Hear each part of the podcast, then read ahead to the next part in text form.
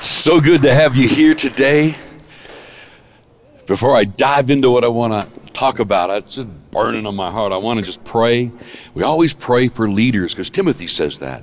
He says, Pray for your leaders so that you can see the blessing and prosperity and the peace of God. So, Father, in the name of Jesus, we pray right now for Canada.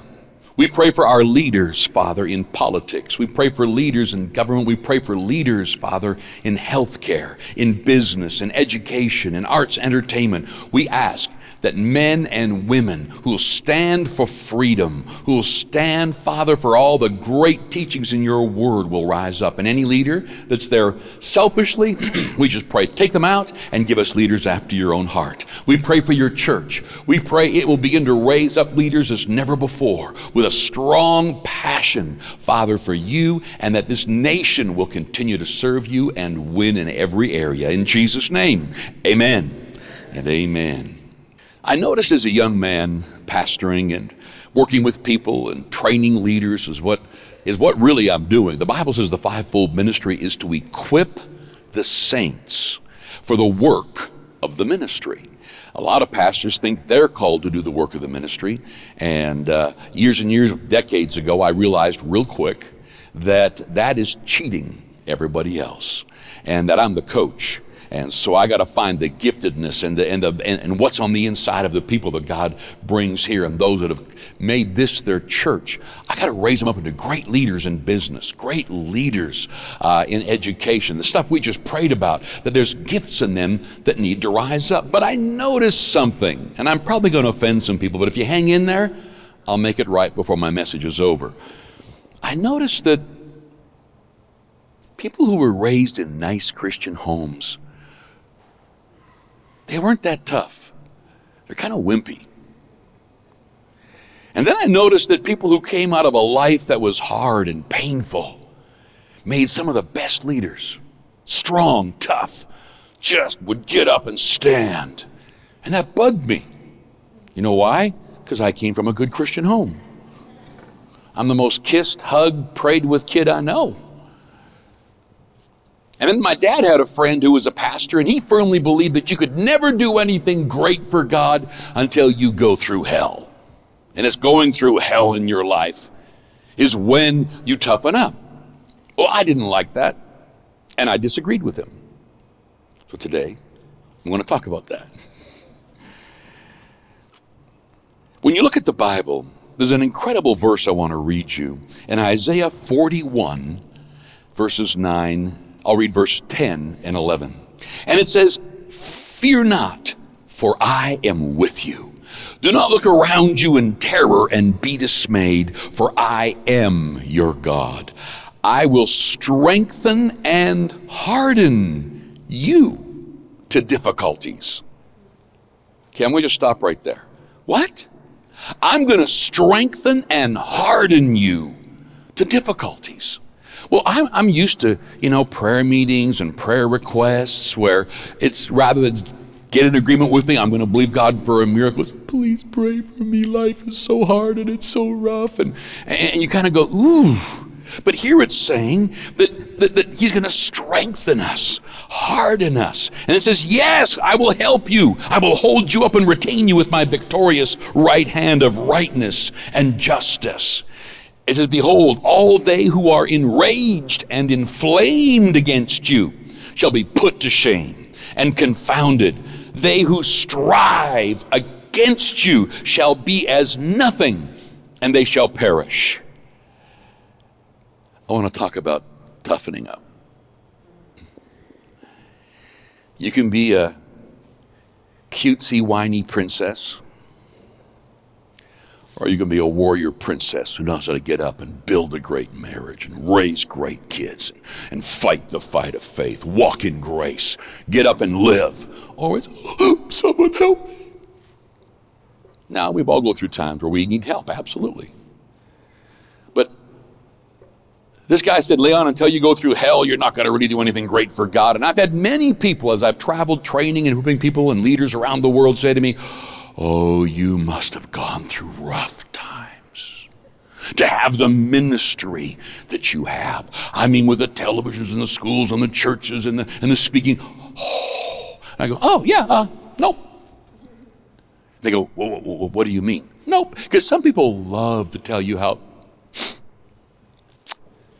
much they have burdens. And as a kid growing up in church, I got tired of it. We'd have testimony service, and people get up and share how much the devil's on their case, and please pray for me. And they'd talk about how rough their life is. And I'm thinking, this is supposed to be testimony, which means positive. Look what God's done. And instead, we got people who want everyone to understand how rough their life is. Well, you know what? Whatever you begin to talk about and focus on, you get more of. And so I thought to myself, well, according to my dad's friend, the only way I can be tough and strong is if I, I'm going to have to get what? I'm going to have to go bankrupt, lose my wife, uh, get cancer. I'm going to, like, all this stuff everybody thinks you got to do to toughen up. And so it, I was determined as a young man in my 20s. I don't believe this, and I want to find out because I don't want to say, well, I guess my kids should become beaten and afflicted and whipped and abused, and that's the only way they're going to be tough enough to get up and, and really be great in life. And so I, I did a lot of studies. I don't have time to dive into them. Here's one David was considered one of the toughest fighters going considered a guy that could kill giants. Mighty men followed him. Men that could kill 700 people by themselves at one time followed David. This dude was bad. He's good, but you know what I mean. And he came from a great home. Great dad, great mom.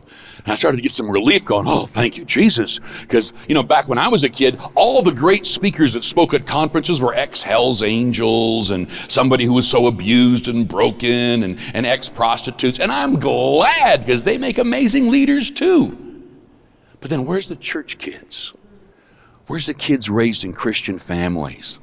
Well, I'm going to be honest. Usually it's wah, wah. I was determined. I was determined. I'm going to figure this out. And I'm going to be tough as heaven. Because heaven's a billion times tougher than hell. Don't want to be tough as hell, I'm going to be tough as heaven. So I began to go into God's Word and I found out that, that God would strengthen you, and the word strengthen means to harden you. If you want to work with metal back in those days and still today, if you want an edge on your sword, your spear, you had to, to toughen up the metal, to harden the metal. And I mean, there's, there's strength and pliability too, but you had to harden that edge. And I began to realize I could find it all through the Bible. In 2 Timothy chapter 2, it says, Endure hardness as a good soldier of Jesus Christ. Well, I thought, oh, so good Lord. And now you're saying life's hard? No. We're saying soldiers get up and take it out. Soldiers get up and attack. Soldiers get up and win. On your road to victory, toughen up. On your road to winning and getting the life that Jesus died for, it's going to take you getting a little tougher than, Jesus, help. me. Why has Christianity produced such wimpiness? Years ago, when we would when we would count numbers in church, well, there's usually eight women for every man. Thank God that's changing. But it was because the gospel had become so feminized. Jesus is a cute guy in a dress with flip flops. Loves you. Really? Now, that was Jesus 2,000 years ago. Read what Jesus looks like in, in Revelations chapter 1 as the King of Kings and the Lord of Lords, with his face burning and his eyes and his hair like white wool and his out of his mouth is like a, like a sword and he's wearing armor and the King of Kings. This is the Jesus I'm serving. I wasn't put on this planet to get beaten up, punched, slapped. Well, Leon, the Bible says, turn the other cheek. He's not talking about someone breaking into your house, he's talking about your pride. And people will take some teachings and take it so far. No, He's made you to be an overcomer, born of God. He's made you to rise up and be more than conquerors. He's made you to win. And so today I want you to understand that we can endure hardness as a good soldier. We can get up and look at the, at the future and go, I'm not backing down. And then some people will take that and they add a bunch of dumb teaching to it as well and go, We're down here on this world. We're just passing through. But one day, in the sweet by and by, we'll finally get a life. I'm satisfied with just a cottage below, just a little silver, and just a little. But in that city, like, I'm, where do you get these songs? Really? Or mercy drops round us are falling, but for the showers we bleed. Give me a break. What about the new covenant? What about the promises of God's word that says the people of God were the brightest, the best kings, the best warriors, the best battlers, the best financiers? They were the like what is wrong with Christianity? No wonder our kids go, uh, go to church with you? Uh, maybe not. I don't need to go to church and be taught how to be a loser, be taught how to fail, be taught how to endure hardness because that's all you're going to get. That's not what any of this is saying. You really got to take it out of context to have this defeated Christian lifestyle. And so, my challenge to you today is recognize in the Word of God, when it talks about endure troubles, He's not saying, because that's going to be the rest of your life. He's saying when you're standing and believing for things and you're building a business, you're working on your marriage, you're raising kids, you don't think there's going to be some times where it's going to be hard? Of course it will be. Well, I'm believing God for a miracle. So what are you going to be? This fat little teddy bear Christian who just sits there while Jesus does this. It's like Aladdin's lamp. Prayer is like just rub the lamp, he pops out and he fixes everything. That's not what the Bible teaches. The Bible teaches God's going to flow through you and I, and that He. And so that's what's exciting about serving Him is He raises you up and He strengthens you, and He makes you strong and He hardens you. I love what He said to the to the. Um, to the prophets in the Old Testament when he says to Ezekiel in Ezekiel chapter 3 verse 8 he says I have made your face strong and hard against their faces and your forehead strong and hard against their foreheads. What's he talking about? He's talking about your enemies that could have that you know you watch a movie. And Chris oh I love you Bless the Lord. Thank you, Jesus. like me, please like me. What is with us? It literally is saying, if someone comes against you, he'll make your face harder, your forehead tougher. He's talking about an overcomer. He's talking about a person who knows how to get up and stand, whether it's financial, whether it's relational, whether it's real attacks, whatever's going on. We have depicted Christianity so pathetically, and then we wonder why the emerging generations don't want to follow it. And Jeremiah chapter 12 and verse 5 became one of my favorite verses in the Bible. Listen to this. But the Lord rebukes Jeremiah's impatience, and he says to him, If you race with men on foot and they have tired you out, how are you going to compete with horses? Oh.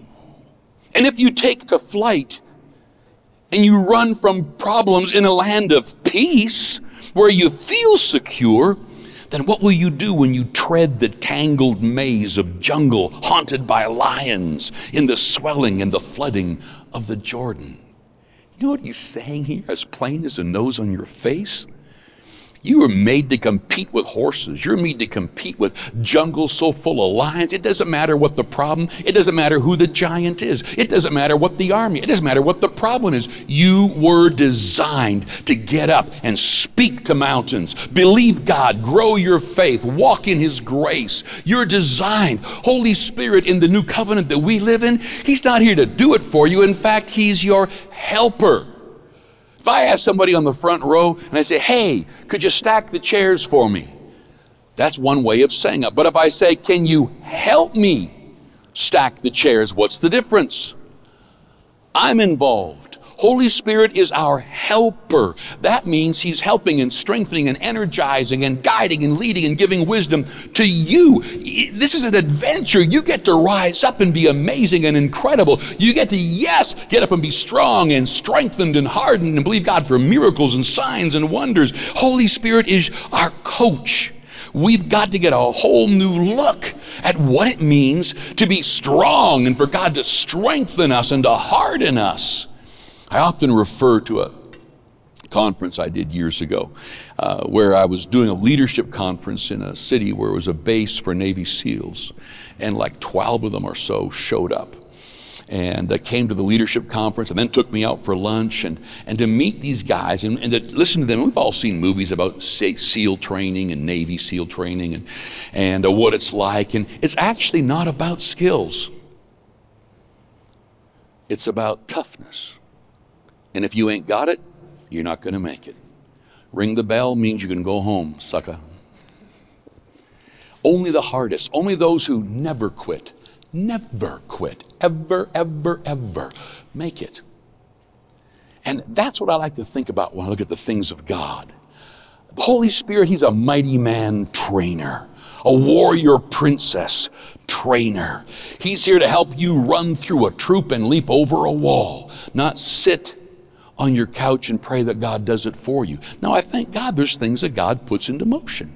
But if you're not going to become a person who believes that Christ in you makes you a stunning, phenomenal person for the things of God, you're going to miss out on all the adventure that He's prepared you for.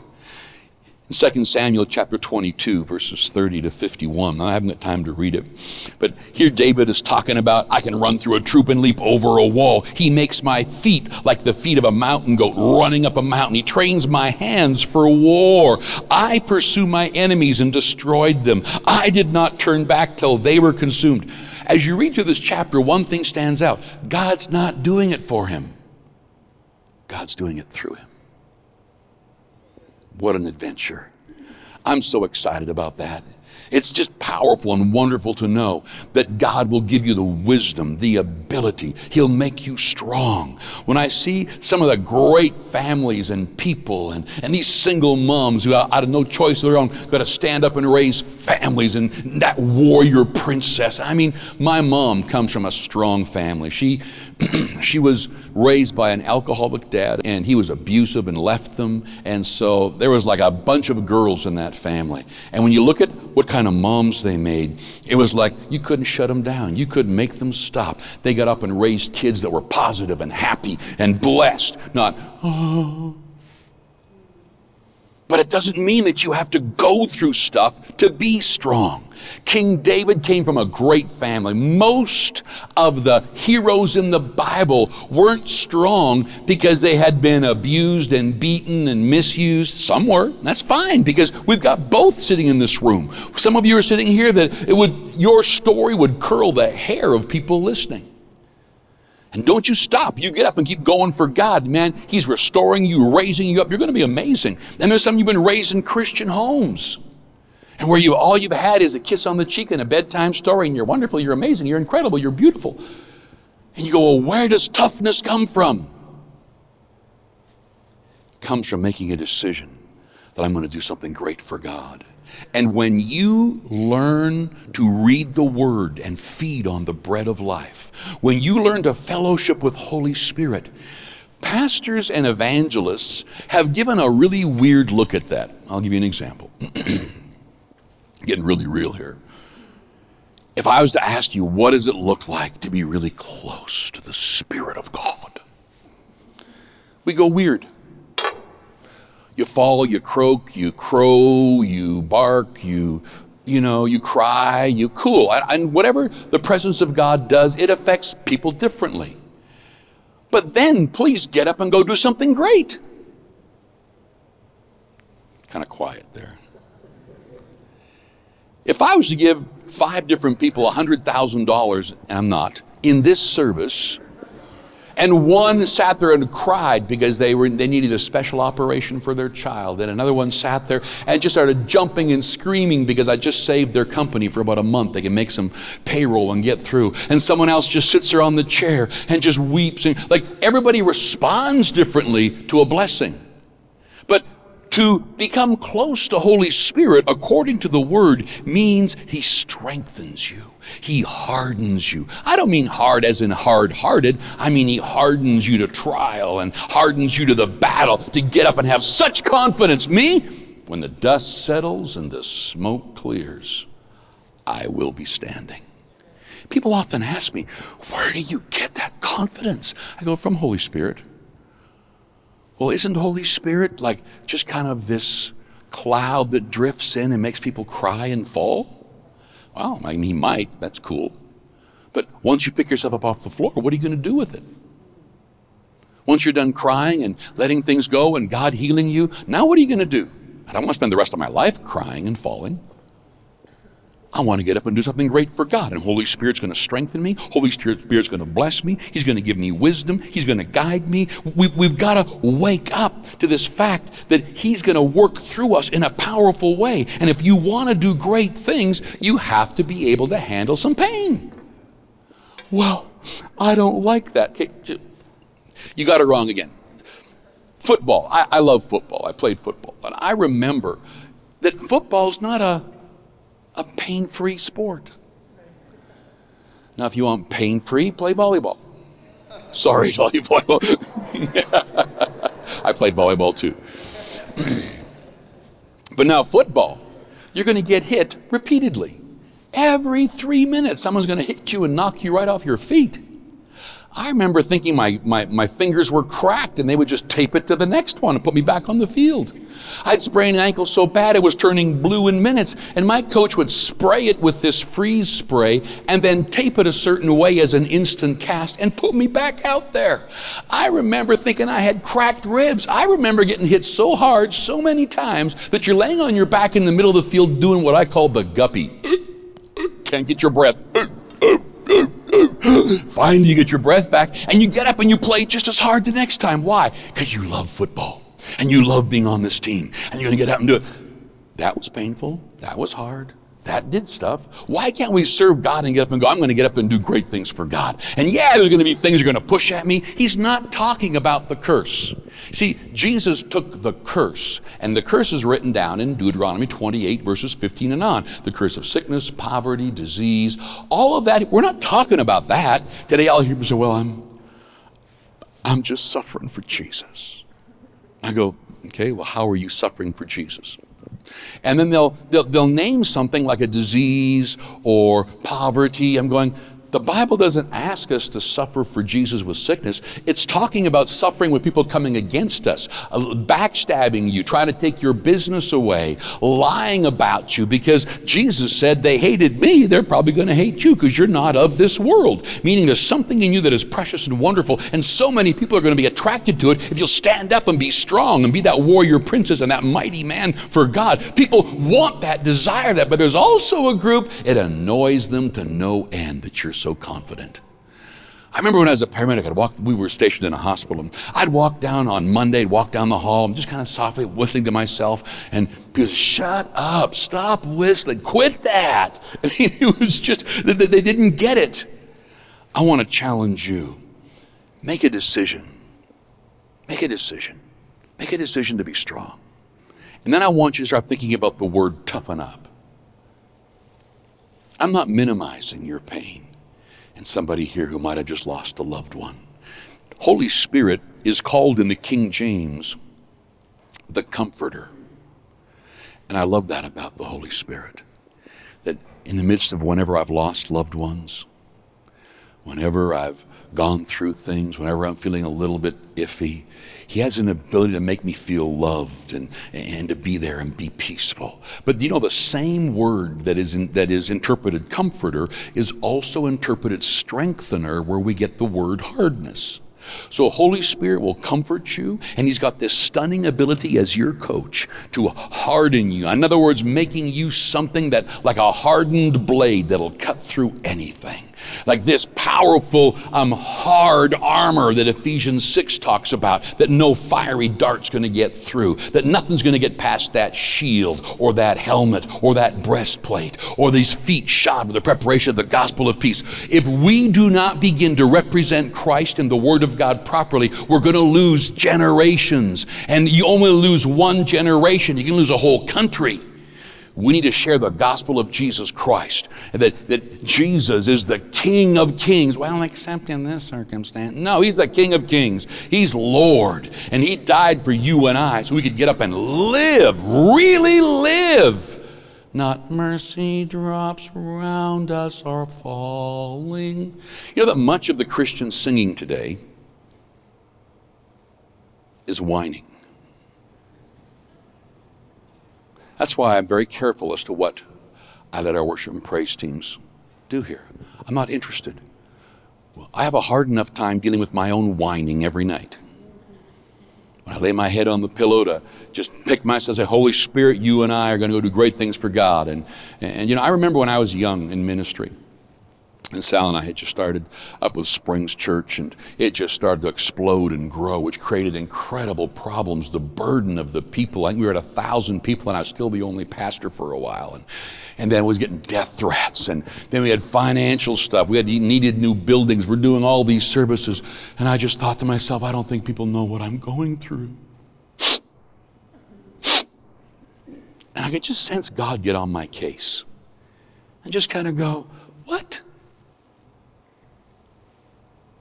Now, my time is up, so I'll, I'll say this really quickly. One of the things I would often do to encourage myself when I was going through stuff because the church was growing, and then we had television stations and then schools, and they all need millions of dollars, and we're touching the world. When a problem comes, it's usually not a little problem. Usually, when my phone rings, it's not someone saying, Just want to tell you, I love you, man. it's usually, Oh, okay, now, um, we got to talk about, and then boom and your, your stomach goes into a knot sometimes. But I just decided that if I can play the game of football and get up and wade into the middle of it and enjoy the touchdowns and enjoy the passion and the teamwork, then I'm going to get up and enjoy being a pastor of a church and raising up people to go touch people for Christ and win them for the Lord and see them make heaven, which is eternity. We've got to look at church differently. I love church. I love watching the kids come in with their parents and go to Sunday school or sit and worship with their parents. I love doing coffee. I love the worship together. I love teaching and preaching the word. I love everything about it from the classrooms or the coffee shops to the worship, the praise. I like coming here early and watching them praise and practice and seeing the stuff going on. Oh, I love the church of Jesus Christ when it's being done according to Jesus because Jesus said, I will build my church and the gates of hell can't stop it. He didn't go and there'll be a bunch bunch of whiny people sitting around singing oh woe is me songs and just help each other to, to hang in there while they all fail. And then I finally got to blow a trumpet and come rescue my church. My challenge to you today is just one simple word Holy Spirit. When you get to know the Word, He strengthens you. He hardens you for service, makes you able to get up. And when others are, are, are their eyeballs are this big and they're whining, you just go, no problem. We'll make it. We'll see it through. Why? My God doesn't fail me. God always sees me through. God is there. He's my rear guard. He is with me. He's inside of me. If the Old Testament could have miracle after miracle only when the presence of God came upon them, did you know Elijah, the prophet, had seven miracles when you read through his life? Elisha asked him for a double portion. And Elijah said, If you see me go when I die, it'll be granted. And you count, Elisha, another prophet, had 14 miracles. I, I love the teaching and the stuff that go with, but I had 14 miracles by age 20. I'm not being proud. I want, I, want, I want to show you something. Why? Why is this? Because in the Old Testament, the presence of God would come and go. Moses would say, if, your if your spirit does not go before me, I'm not going anywhere. But in the New Testament, the Bible says we are in him. David said, By my God, I can run through a troop and leap over a wall. In the New Testament, I'm in him. He never leaves me or forsakes me. And this power of Holy Spirit, who's the one that does all the miracles from in every book of the Bible. He is inside of me, and He's got nine of these gifts. I have an arsenal. You have an arsenal of the gifts of the Spirit. One that says that heals, one's a gift of faith, a gift of miracles, a word of wisdom, a discerning of spirits. These incredible gifts are for you and I to get up and live our lives with, and instead we're listening to a message that just says, Well, hang in there, life's rough. People will sometimes after church walk up to me, and I and, and praise the Lord, I love them, but this is what they do. so, how are you? Now, the facial expression and the voice tone are already expecting me to just give them a litany of problems that I'm going through. But I found that telling people my problems doesn't change a thing. Have you? Now, it makes me, um, I don't know, actually, it doesn't, make, doesn't do anything for me. I don't tell people my problems unless I want someone in agreement with prayer, and then I'm going to find somebody who's looking for miracles, not problems. And I found that it didn't get me anywhere. I found that if people knew how I felt, it didn't do anything for me. So why do I have to? I want you to understand how rough it is pastoring this church. I just want you to understand what I'm going through. I don't need you to understand anything. Jesus understands me. It's all I need. Jesus and I are a majority. And we're going to get up and do great. Well, Leon, you're making everybody who shares a problem sound. No, no, no, no, don't get me wrong. Bible talks about sharing with one another our problems and weaknesses, praying together and believing God together. There's a reason to share. But just so that people understand, that's not in the Bible. You, you were made, you were designed to win. If you're going to have uh, something that's designed like a sailboat to race, they don't design it to float, they design it to win.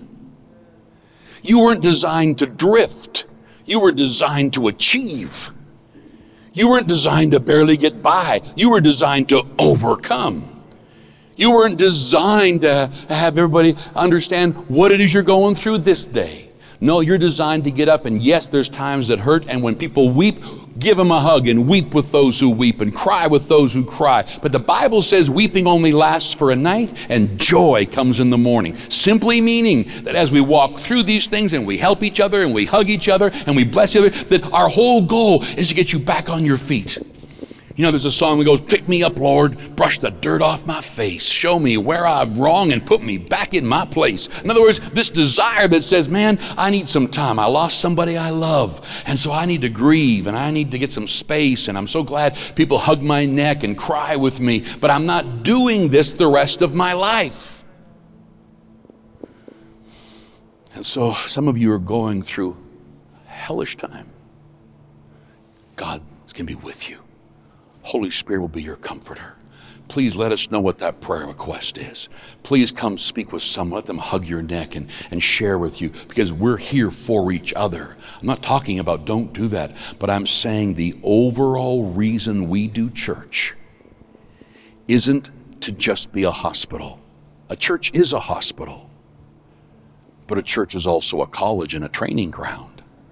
A church is a family and it is a hospital. It's a neonatal unit, but it's also an army that gets up and achieves and goes. And so, all of these functions of church we want to do. Today, I'm just talking about you being hardened, strengthened, rise up and believe that what is ahead of you, you're going to win. You're going to take ground mighty man for God, warrior princess for him.